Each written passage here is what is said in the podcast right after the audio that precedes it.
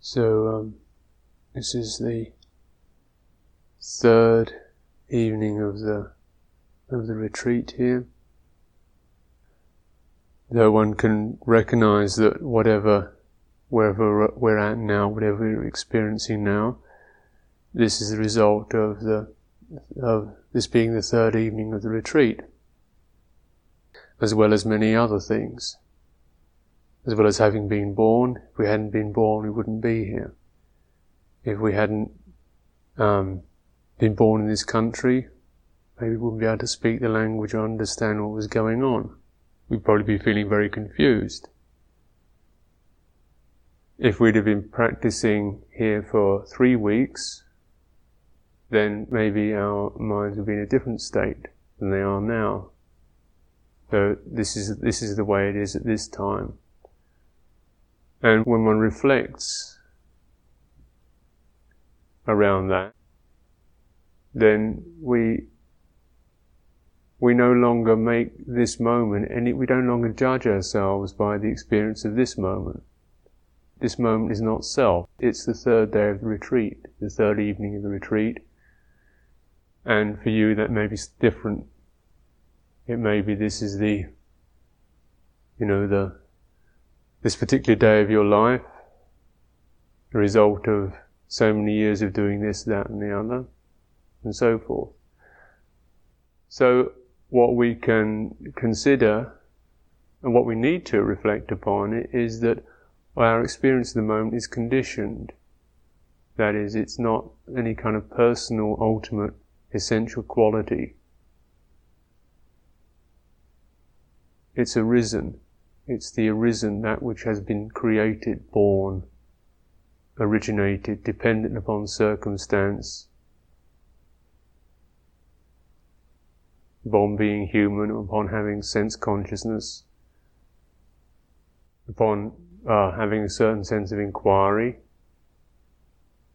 and so forth, and having practiced, say, meditation together for a couple of days. Some of you have been here for weeks. But we're looking, I can't make a, a general statement, just a, uh, picking one out of the hat, as it were, to give you an example of what reflection is around. Because this, this teaching is a, is a reflective teaching. It's not a, it's not a, a doctrinal teaching.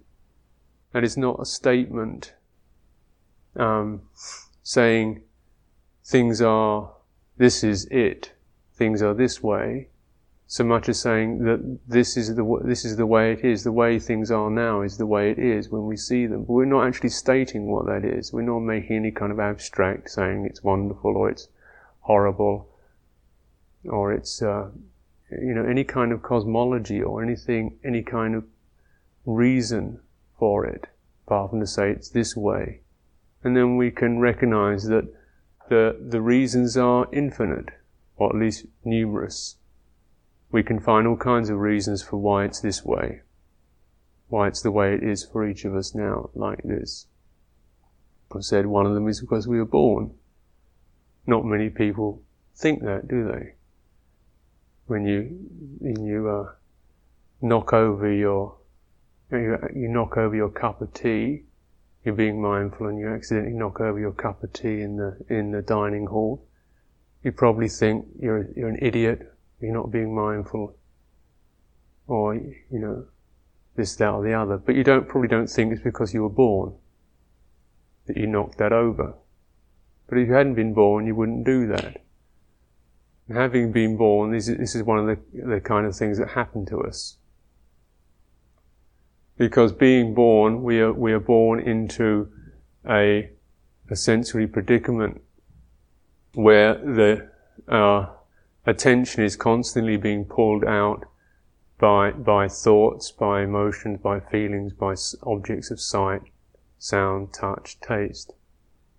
So it's, uh, it's remarkable that there's any, any degree of attention or of clarity or of mindfulness now, what is a miracle that, again, one needs to consider is that somehow we're not just uh, we're not just that which has been born and conditioned. There is this. There's also a knowing of that. There's also something, some quality that's able to, we say, reflect, contemplate, meditate. These kind of words. In other words, somehow there's a sort of separate or or dissociated awareness that's able to see this now that is remarkable. You can't really explain that. You can explain uh, getting angry, getting annoyed, being depressed, falling over, uh, getting being confused, being happy, being sad. Those are all quite easy to explain in terms of, of conditionality. Because we were born, because we have senses, because there is such a thing as pleasure and pain because there is such a thing as attraction and repulsion in, in the sense consciousness. And that's true from everything from an amoeba up to an orangutan and, and, and us. You put an amoeba on a plate of glass and then you put a little blob of food in front of it, you go blop, blop, blop, this way. And you put something like some caustic bleach there and it blop, blop, blop, goes the other way. Now, when an amoeba does this, we don't think it's kind of weak or chickening out or indulgent. You say, oh, that's, that's the way it's supposed to be. It's a, it's a sense, sensory organism. They do that. Now, when our, we like to think of ourselves a little different from an amoeba, I suppose, somewhat higher. But actually, on the sensory level, there's not a tremendous amount of difference between an amoeba and me just as a, a sensory creature. I've got I've got five sense organs and a brain. Amoebas seem to be a little low on the number, but the quality of it is about the same. What they do. The remarkable that the thing to to notice is that, that there is this uh, observation, this contemplation of it we can know that things change. Now, this has to be done quite uh, consciously to, to observe without thinking about, but to observe. And then when one observes, that is when we actually directly experience something as it is, the flow of it, whether it's hardly bearable, joyous, confusing, wonderful, or whatever, then whatever it is as a sensory experience, the reflective consciousness can can come up with this conclusion.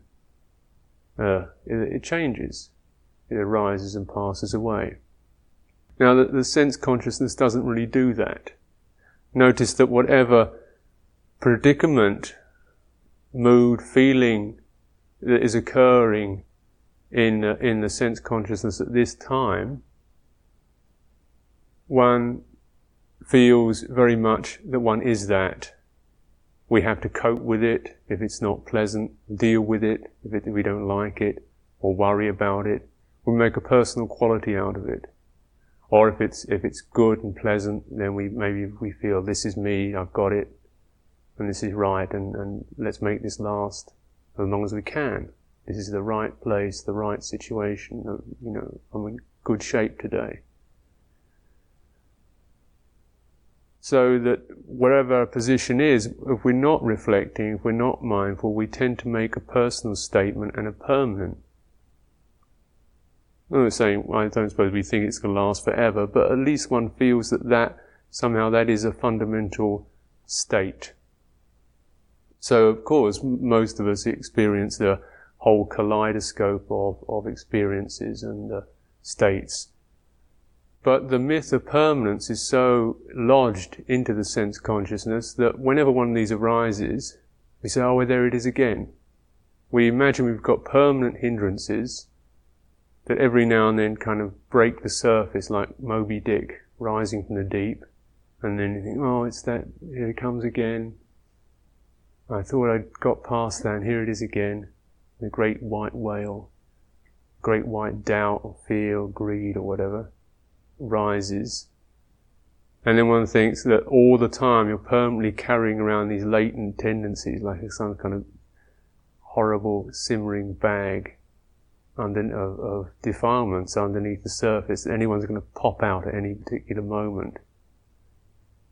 And then, you know, just when you think you've got rid of it, there it, it comes back again. Just when you thought it was safe to go back in the meditation hall and sit for a while the great white hindrance arises. And then you'll never get free of me. The sort of thing that makes you neurotic. And even, um, one can even be frightened to, to look anymore. Sometimes one kind of wants to throw the whole thing in because we think every time, you know, oh, those horrible feelings is going to come over me again. I walk around, you know, with, with underneath the, the lid of my mind, there's this simmering pot full of, of defilements and hindrances that are permanently there all the time. And you never know when one of them's going to pop out and do these horrible things all over you. That's, that's how strong, I mean, that, that seems to be a fairly easy idea to, to follow. Because when we work from the sensory consciousness, that's, that's the way that it, that it works. That's the way that we conceive of things. Now you have to consider that apart from your five amoeboid faculties, you also have this, this brain thing, which is really interesting sense organ because the brain doesn't actually, doesn't feed upon sight or sound or, or tangible things. The brain feeds on the other five. And the brain gets the messages in from the eye, the ear, the nose, the tongue, the body. And then it, it uses those as the raw material to create its own sensory information. And it stores and remembers and associates. Right now we can remember something we ate yesterday. We can remember somebody we saw five years ago. And we can think about what we're going to do tomorrow. So the, the, the brain has a whole new dimension to uh, the sensory predicament. And uh, the fundamental one that it cre- that it makes is the idea of, of, of permanence. That we can remember yesterday and we can think about tomorrow.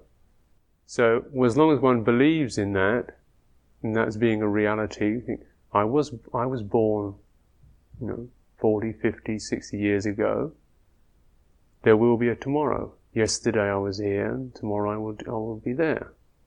So forth. There, there's some kind of permanent me. I had that, that thought yesterday, and tomorrow it might happen again. That's the way that the, the brain conceives of things. Now, when we directly experience uh, ourselves as we are, we know that that memory is something created at this time, at this moment. It's not actually yesterday, is it? It's now. And tomorrow isn't really tomorrow, it's, it's now. Tomorrow means I, uh, the, the action of expecting, and yesterday means the action of, of remembering at this time. And they're not even very accurate, are they? You can't say that you, you know, that you really remember everything that's ever happened in some totally objective way. Or that you can expect everything that's possibly going to happen. All we really can know is that we will, that this body will die. And that this body was born at one time. The rest of it is very much a, a matter of opinion. Now, it's important to understand this in meditation practice on the spiritual path because the belief in this, in this relative, these relative truths, can make us feel fatalistic, predetermined, locked into our ideas of what we are.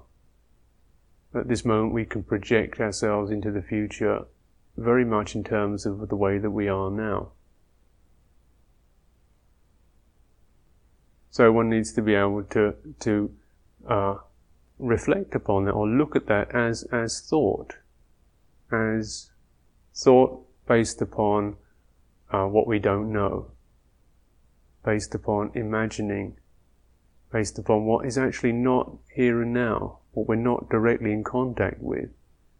So when we reflect, the one thing we can be certain of is that that all that certainty of the past and the future is in fact uncertain. It's uh, it's mind stuff. It's mind created. The memory of yesterday is not really yesterday. The expectation of tomorrow is not really tomorrow.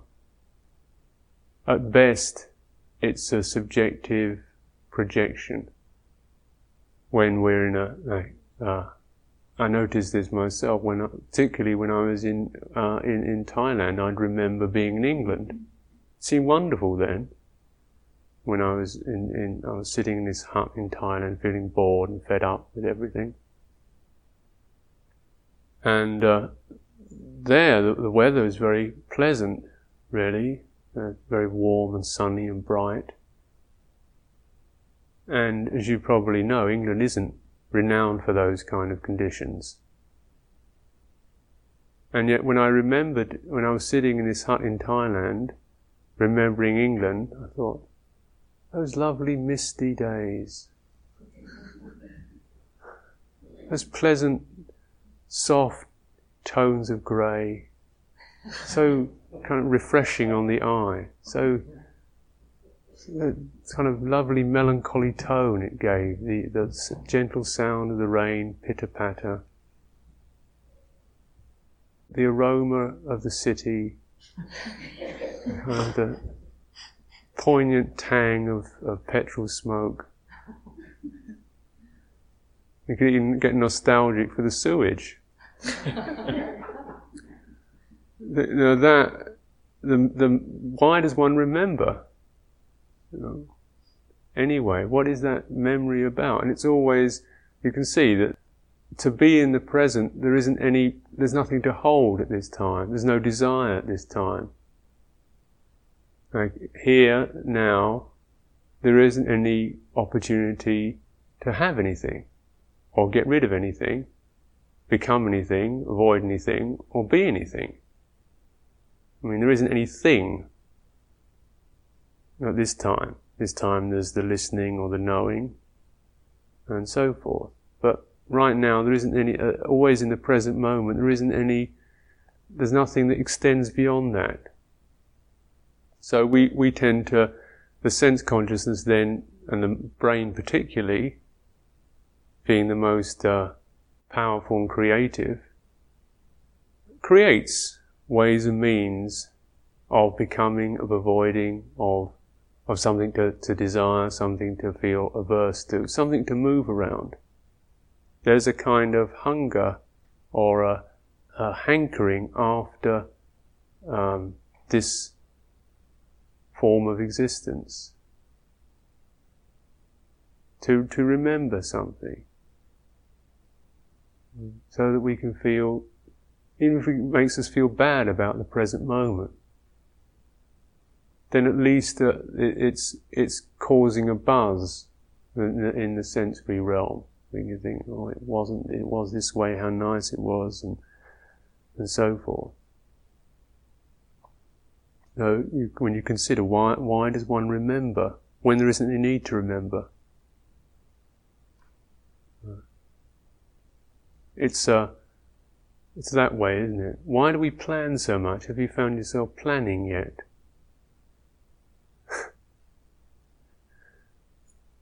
planning the, when when the retreat ends. You found yourself planning, or say even in just in a day, maybe when you have your the two hour, five until seven, do you find yourself, what should I do with that? Maybe I could read something, write something, go for a jog, do some exercise, have a rest, have a sleep, stand on my head, do some meditation. What should I do? Plan, plan, think, think, think. There's a, there's a possibility, isn't there, to plan something. Now, of course, this, these are just, this is just a situation, a kind of experimental situation, not saying that there's never any need to remember or plan anything, but why, when there really isn't any, do, do we find it so, so compulsive to do that?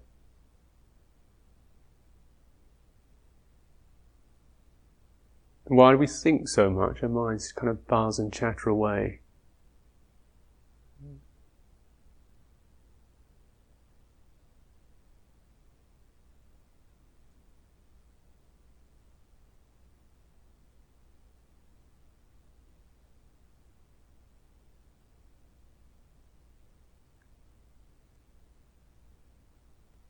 Have you um, considered that? You know, when one is, say, trying to meditate or, uh, say, stay with the breath or the body, it's not, it's not unpleasant, is it? But, but all that, whenever there is attention upon something, focusing upon something, then what we have, we can't, you can't really move towards it anymore. You can't desire it anymore. And there's this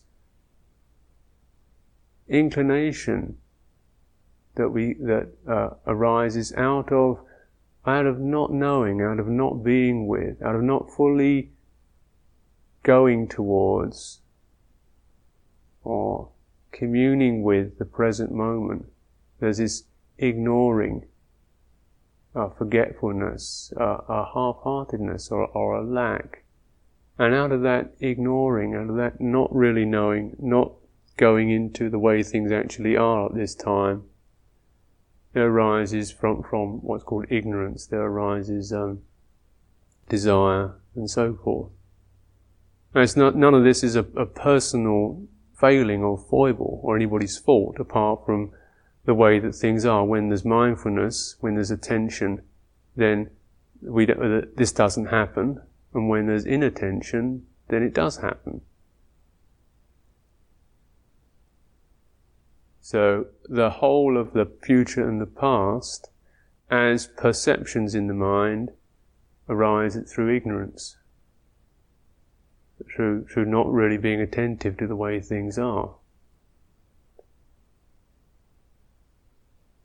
And the ideas of what we are arise in the same way. You know, the, the, the abstract world, the thing that we create,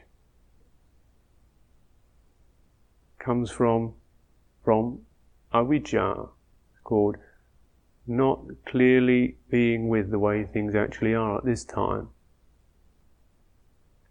Now we're using, say, meditation exercises for a number of means, mostly to to slow down. You know, just doing that, so that you're getting a chance to to relieve some of the, the rhythms of the consciousness, to, to, to cool them, so that they that we can begin to um, contemplate, look at that, what our minds create, awaken to it. We say, awaken to the mind, to the way things actually are. By first of all juggling with uh, the way that we perceive things, not a terrible distortion. It's not like uh, getting stoned or or um, you know going into bhakti or something. It's it's just fairly fairly um, sober stuff, contemplating the breath. It's just providing a frame of reference that, that tranquilizes and stabilizes the mind. So the consciousness assumes, or the mind becomes, becomes suffused with some of that, the quality of the object uh, rhythm, repeated, steady, uh, and peaceful. No, no stress, no strain in breathing. It happens quite naturally by itself. And with the, the breath, when, when you've missed one, then you know that before very long there'll be another one. So you don't have to feel uh, anxious, and nobody nobody's checking out how many you've got, so you don't have to feel like the, uh, a failure or a success. All these things one can put aside. I mean, you know, so how many you didn't get or how many you did get, or but then that's that's uh, that's up to you how much of a judge you are, how much of a critic you are, how uh, patient and tolerant you are but actually nobody else is making judgments of that nature, at least I'm not. But if you are, then consider this is not, this has never been advised or recommended as, a, as an instruction of something to do. In fact, the, the very opposite has been recommended. Uh, so, because you want to give every opportunity to, to take, to go into a, a, a calming of the consciousness and, and a clarifying of it without making any more ripples out of it. And every time there's a new moment, when you get it wrong, we just begin again. Simple, basic meditation instruction. Must have heard it a thousand times. And the simpler and the clearer and the lighter that's done, that, that's much better. You don't have to explain why it went wrong and, or feel contrite about it or or, or whatever, you just stop, start again. If the whole day has been a total and utter fog or a, a complete a mass of flaring rage and passion, then whenever we recognize that, that moment, when we recognize this is a complete fog or whatever, that's mo- called a moment of mindfulness, a moment of awakening. And at that moment of awakening, we, we really encourage that moment of awakening. And so that we don't blur that moment of awakening with a lot of criticism or judgment or, or uh, views and opinions. You know, very good. You know, the last uh, five hours have been a complete and utter waste of time. Fine. New moment. Now we start. One breath. And then five hours later, you think, oh, gone again. But you've got one breath. And the fact that you can get, you can actually step out of, out of the sensory world for one moment is remarkable. It's not built into nature. You don't see uh, cows or pigs doing that, or amoeba that I've ever noticed. Amoebas meditating or reflecting on what they're doing. They just, they are nature.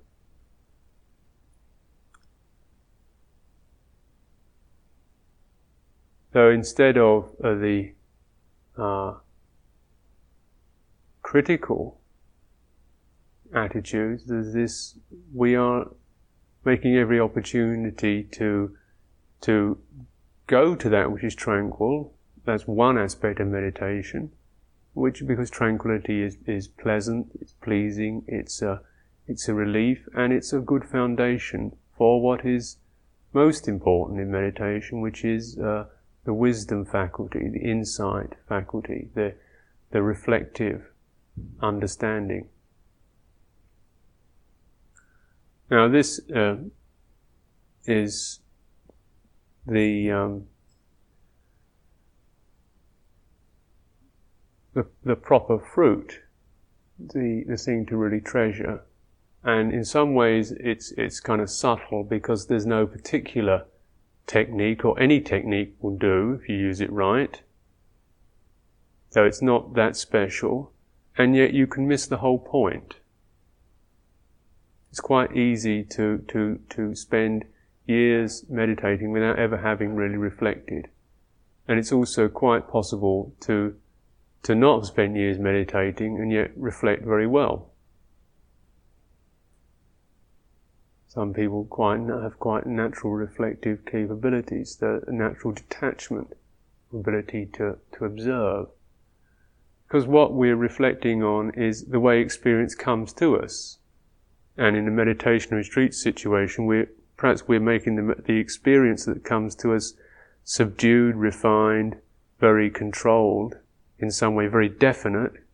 It's, you know, it's, it's directed experiences um, in, in a very deliberate way, where everybody is encouraged to, to, to try to go to this particular form of experience as a, as a means for reflection. But actually, um, once one has cultivated the reflective faculties, then you can reflect off of, of, of anything really. Of just today, for example, how today was as a day, that idea in the mind. How things move you. The, the, the, the way the emotions work, or say when you, you, you can you can contemplate like this.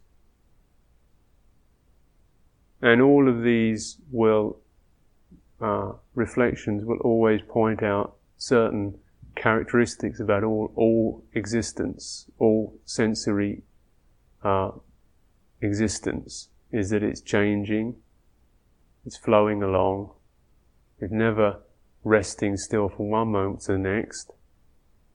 It doesn't belong to anybody, it's not mine. It's not yours. And there isn't anybody in it. It's not me. And by itself, it never, it, it can never fulfill us by itself. The sensory experience is not a fulfillment one.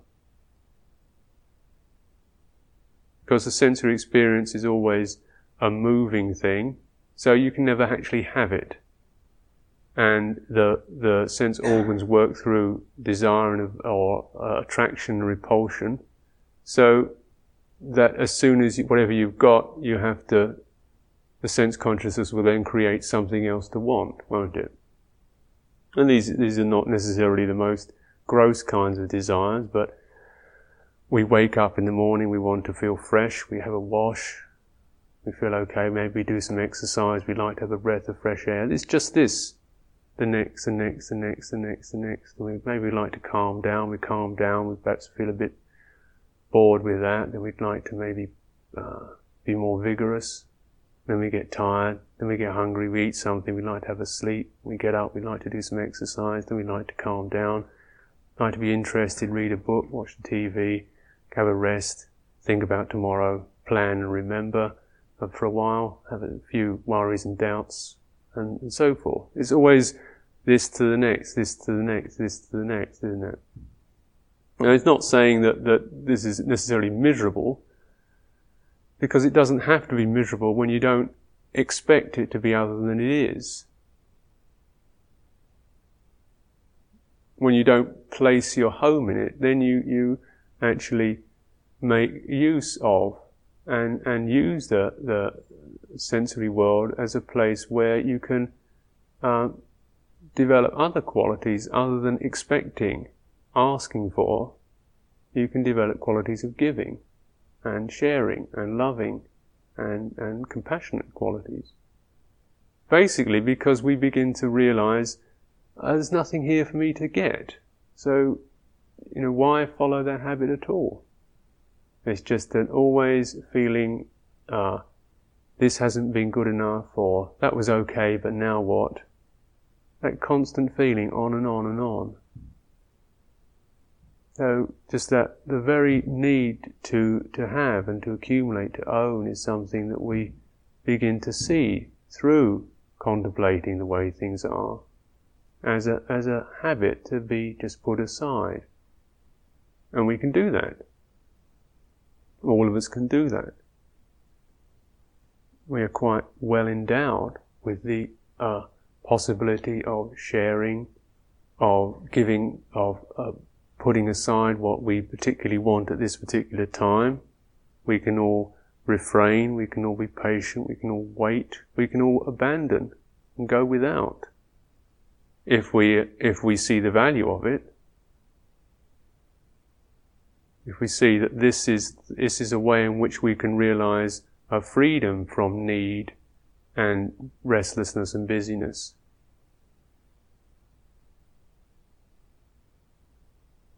And when one is one has freedom, then this this world is a place where we can uh, bestow blessings. When one doesn't have anything to get for oneself.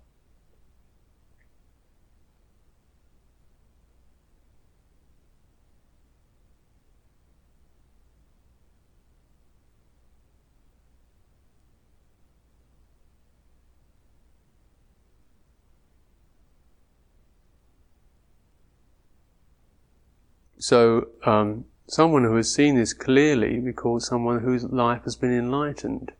It's been made totally light, burdenless, with no, no, no compulsion or, or intensity about it. It's become enlightened. And one whose life is enlightened, their life is spent in service, in, in, in giving, in compassion, in caring. Because they have to in order to make themselves feel that they're doing the right thing or that um, you know they're, they're, they're approved of, because there's nothing else to do. To live out this life, then to, to make use of this of this body and mind for the removal, for the seeing through ignorance, for the uh, stabilizing, for the, the welfare of the human beings, the human human predicament. This is what we're born into. We're all responsible for this, having been born here with these reflective minds. Now, if we don't cultivate that that way, then our reflections become very disturbed when we reflect in terms of self, there's always the, the reflections become very distorted. There's the worry about what we might or could or should be. We think about ourselves rather than reflect about ourselves. And thinking about yourself is, is the, the path to depression. If you want to be depressed, for the next seven minutes, think about yourself. It probably won't take you that long, actually. If you want to really, you know, go into a total downer, take about seven minutes and start. I mean, you start off with the good things, but then you think, well, you know, now I'm being conceited, and after all, I didn't do that, and I should have done this, and and, and so forth. What's the point of my life? Am I really, you know, a responsible person? Am I doing enough for the third world, second world, the first world, the, the minorities? Am I proving myself? Am I asserting myself? Am I, a, you know, a fully developed man, woman? Am I a true American? Am I a Democrat? Am I a, you know, and all these things, you know, not, not any of them. You're not good enough for any of them. this is self-consciousness is like that, isn't it? constant ability to be not good enough. Now, when you, if you make meditation a self-conscious habit, meditation is a total disaster, isn't it? I found that the, I could quite easily get depressed reading about meditation. Whenever I read a book about meditation, this was a clear sign of what I couldn't do how I wasn't good enough. In the book, it said the yogi sits cross-legged, sets up mindfulness before him, and uh, you know, then sub- subduing thought enters the first jhana. You know, so like five, five lines. then what the yogi did was sat there, tried to get into full lotus, hurt his knee set up irritation in front of him and entered first depression. Read the book on meditation, entered second depression. Can't do it. So any of these instructions, you have to. You, they're not. They're not doctrines. They're not saying thou shalt be this, but thou thou shalt use it. Is better. Thou thou you should reflect on it. You should use what you have already. Instead of what happens when you do this. And then so that it's used for your awakening, not for your conditioning into an idea. Not to become a meditator as some kind of personal quality, but to use for awakening. When we say awakening, we begin to realize that with awakening that any experience is changing, impermanent, unsatisfactory, not self. Meditation is unsatisfactory and not self, impermanent, isn't it? Mindfulness of the breathing is one of the most unsatisfactory, impermanent occupations one can cultivate. and its unsatisfactoriness is not because it's, it's, it's terribly painful, but because you can never really do it.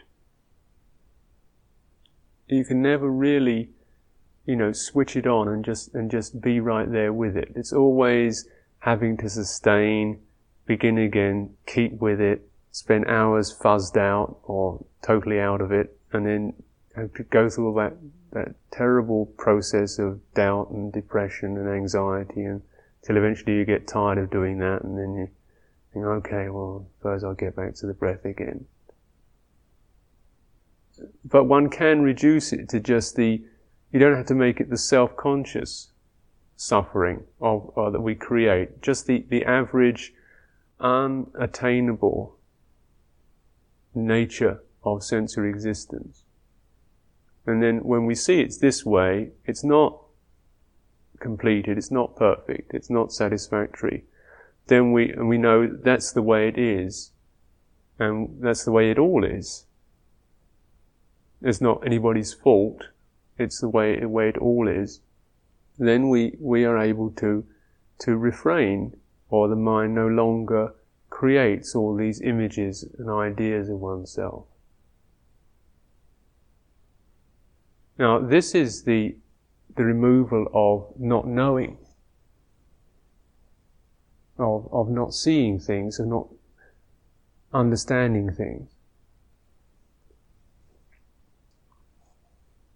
So, we say that with, with mindfulness, you, you're using the, these foundations for mindfulness because these are, these meditations are are situations and occasions where there is uh, openness of mind, faith, a sense of, of trust, a sense of inquiry and energy, a sense of effort. And these are uh, found, uh, these are catalysts for observation, for noticing. And then when we notice, we notice that the, the object, the breath, for example, the moving to it, the attitudes that rotate around that, the various self-conscious qualities that come up, the wandering away, the attitudes that arise around that, the bringing it back and so forth. We, we are mindful. We, we actually realize the mind in its fullness, the way that it is, the way that it works. So we begin to awaken to it. And when you awaken to it, you, you know that it is not there's no person there. It's just the way that it works. It's the way that it's conditioned. And when one knows that, there's no, there's no delusion. There's no hanging on to it. There's no longer being, there's no being trapped by it or believing in the kind of images that, it, uh, that arise as really being anything other than just conditioned phenomena, ripples. There's no ultimate truth in any of it. There's no personal statement about that. Actually, what is, if you want to make any personal statements, it'd be perhaps more accurate to say that the only abiding quality, the only really lasting thing that's been with you from the moment that you were born, that, that every experience you've ever had in your life, whether it's been uh, pleasant, idiotic, brilliant, or whatever, you've been aware of it. Now, you know, you, you noticed it, didn't you? If you didn't notice it, you can't, you, you didn't have the experience. You say, well, I wasn't totally mindful, I didn't notice, say, the train going by. But if you didn't notice the train going by, then that you didn't have that experience. That was not in your world. Uh, all you've always had awareness. It's always been there. It, it always will be. If you're looking for some kind of permanent, lasting quality, we could say that. Except it's not really a quality, is it? It's not a thing. You can't, um, you can't grab it. You can't look at awareness. Just, there just is awareness. It's not an object. So we can neither desire awareness, we can't gain awareness, we can't destroy awareness. We can't do anything with it. So because we can't do anything with it, we forget about it. We, what we become fascinated by and remember and mull over and think about constantly is all the things that we, we try to get and can't quite get. All of the, all of the conventions, all of the unreal, impermanent things are, and are the, things that, that strike us. Awareness never really um, strikes us, does it? The fact that you've been aware for every single moment of your life is, is so ordinary, so obvious, so totally un- unexciting that. What? Know, you think, ten years ago I had this horrible experience. I got beat up in a taxi. I remember that, it was ghastly. You know, it's ruined the rest of my life. I never go take a taxi again. You know, I remember that. That was something, I've got this terrible fear about taxi cabs. Every time I see a taxi cab coming, I've got this memory come over me. And that's what I am now. You know? These things, which actually are impermanent and changing, there's nothing, there's no peculiar uh, essential quality about any incident that's ever happened to you, are the things that we, we feel averse to or we desire. And, and that makes us feel alive, doesn't it? That kind of rhythm. We've associated that with what we are. This is called ignorance, because it's not what we are. It's what we, we have to contemplate or live with, but you can't say you are it. It comes and goes. What comes and goes can't be what you are, can it? There's no isness to it. It's a, a changing thing. Now it's a memory. So we, mindfulness called the part like oh, is noticing all of this, noticing the way the senses are, and also the just a reflection around awareness, mindfulness, that when we are fully attentive to, to the way things are, even the most uh, uninspiring, there's always this one is able to more fully realize awareness. Have you noticed that uh, that perhaps you listen more? No, nothing, you know, whatever's happening to you in, in retreat situations, you feel somehow much more attentive, attuned.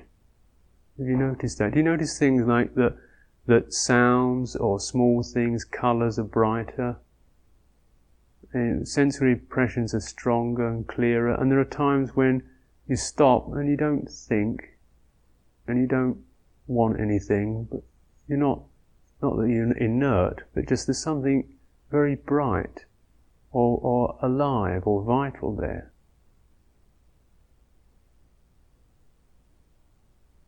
And then, then you think, oh. Then maybe, maybe one starts to remember something or think about something else because that awareness is, is, is although it's, it's being, becoming stronger and clearer all the time, because it's, it's not an object. There's nothing there in it. We often don't take stock of that. We don't really count what treasures we have. Mindfulness is the, the path to the deathless. Heedlessness is the path to death. The mindful do not die, the heedless are as if dead already. There's uh, verses from the Dhammapada, uh, stanzas of the of the teaching of the truth. Mindfulness is the path to the deathless. This path of awakening is called the path to the deathless. And what does this this mean? Now, these this is a speaking from the contemplative view, the direct experience, the, the mind that's looking directly at the way things are, is that we constantly, in the sensory consciousness, we're constantly noticing things coming and going, coming and going, beginning and ending. A visual impression arises, it passes away, a thought comes and it goes. Uh, a sound comes and it goes. So the disappearing, the endings, the death, the, the, the finishing of things, the birth and death, is, is the way that we assume, is the way that we see our sensory experience and what we assume we are. We assume we are the birth and death, that we are born and we will die. Now, I've said that this, this body, as far as I know, dies. I haven't seen an eternal body yet. No, we can we can know that, that, but this body is a sensory thing. It's not me. It's not mine. No, one can say about all of these that they are they are death bound. But the awareness of the mind is not is not the body. When we're aware of the body, there's awareness of the body. When we're aware of thoughts, there's awareness, there's thoughts. When we're aware of anything, the awareness is a constant, unchanging quality. It doesn't come and go. Sometimes we remember it and we forget it. But in, how does it feel to you whenever you actually come to and you recognize where you're at? Isn't it rather like you've just come back. You, you haven't kind of made anything, but when, whenever mindfulness arises in your mind, isn't it just like you've come back to the point? Not that you've created something, but that you've stopped creating something. Something has ceased, that particular daydream or fantasy has stopped, and oh, here I am, of course. That's what awakening is like that, isn't it? It's a realization of where you've always been, but you forgot and you went off. You fell asleep. You got lost into something and now you've come back home.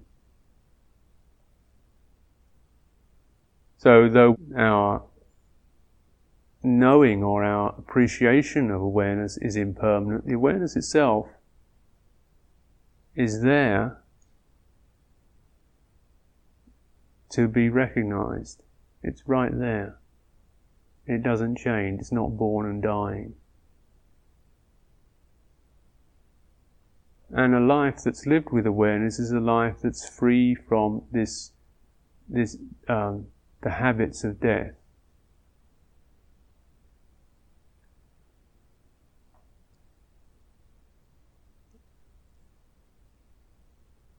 When we don't understand the way things are, there's always a need to, to hold. We need to hold our world around us. We need to hold our, ourselves, our bodies, our minds, particularly our ideas of ourselves. We need to hold those. And this need to hold extends to, to needing to accumulate things, experiences, objects, this, that, and the other, to feel held, to feel one is something we have grown used to holding. And yet we recognize with anxiety that everything we hold must pass away. So we hold other, we hold more, more strongly. We try to forget. We hold on to hopes or beliefs. We hold on to to things that maybe they will be more permanent. Uh, life insurance, uh, savings, uh, bricks and mortar. Something that will, will really last. Because of this intuitive understanding that it won't. So we, we tend to, this makes our lives anxious, desire for security on the physical plane. And we become psychologically insecure, anxious, restless, needing, needing to need. You're not accumulating something, you don't feel alive. You're not getting anything. I'm not accumulating anything. I'm not managing to grasp anything. Perhaps I'm not getting anything out of this. I haven't actually managed to get anything, anything permanent, anything solid. It's just all kind of vanishing and ephemeral. One thinks something's going wrong. Mm. Came here to get something, I'm not getting anything, I'm not getting, you know, things are just kind of breaking up all the time. It's, it's a habit, isn't it, to assume and to look for things to hold. I haven't got a good opinion about myself. Oh dear. Didn't do so well today. Hold, hold, hold. This uh, habit of, of looking for permanence and security on the physical plane has made us psychologically very fragile. Why the middle way is one of, of not looking for any kind of permanence, daring to, to allow things to be completely impermanent. Even our peace of mind, our concentration, our happiness, our knowing, our clarity, even very close things such as that. Most of us can put aside a, a book, a house, a job for a while, but to put aside even these, these bastions of our self-identity is quite a challenge. And yet, whether we put them aside or not, they tend to fall anyway. This is the way it is. Now, there's a possibility to, to either back off from that or to, to recognize this is the way it is. And in, in that total insecurity, there is a possibility for freedom. Freedom from having to need and to want and to defend and to become and to own and to possess and to struggle. The freedom to be totally vulnerable, totally insecure. Because in that insecurity there's no more need. And when we've actually you know, don't just consider as you meditate today or, or uh, any time. It is that this is the way it is, isn't it? You're not deliberately trying to to to make things change or impermanent. It's the way it is when you're no longer actually in a situation where you can really hold very much. You're meditating on, on something that's not very holdable. It doesn't grasp.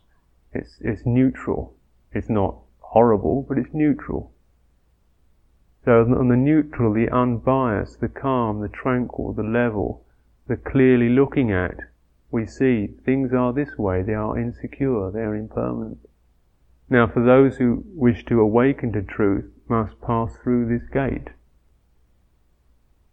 and see that through this there is the possibility of of a, of a, a taste of freedom, a taste of the deathless.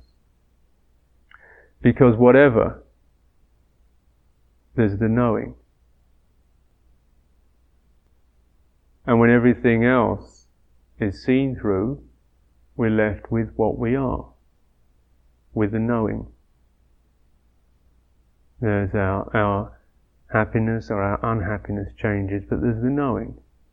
Yeah no matter how lost one gets, there's the knowing. When you no longer create, no longer uh, accumulate or destroy, when you just level, there's the knowing. When you awaken, when you remember, there's the knowing. The sounds in the room, when they pass away, there's the knowing, isn't there? you contemplate anything through from its birth, its origin, to its cessation, you're left with the knowing. It's just the listening, the knowing, the attending. Something arises, something passes away. There's the knowing. And the, the knowing, if, if you investigate that, go into that, surrender into that, is boundless is, is totally peaceful. is, is fearless and free.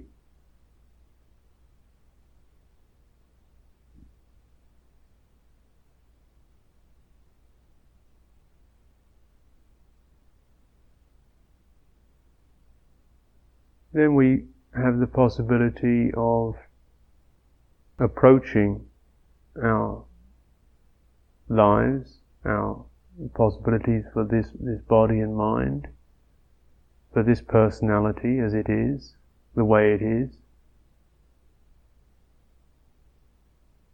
from a position of enlightenment, from a light, unbiased,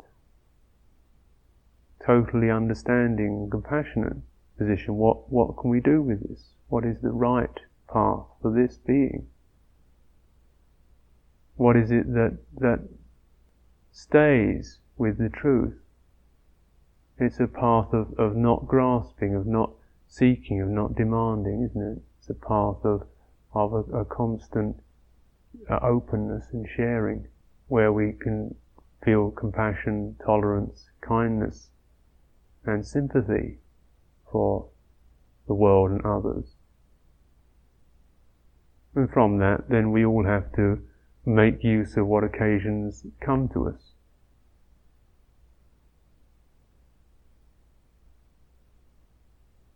So,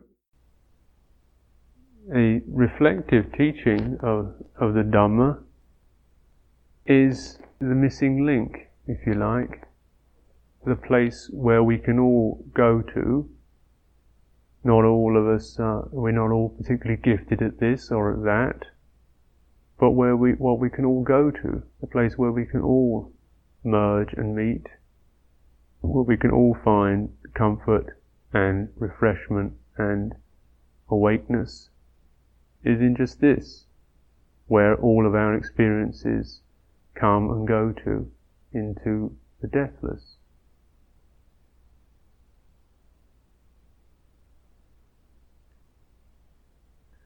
So, in this retreat situation, um, you make use of of meditation exercises, make use of what the situation affords in terms of stillness,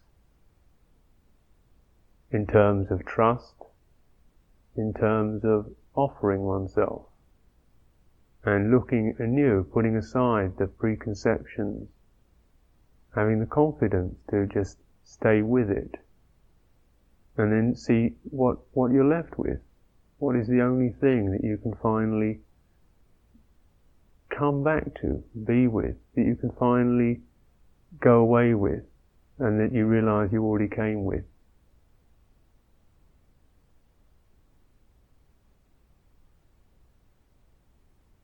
So I offer this for your reflection tonight.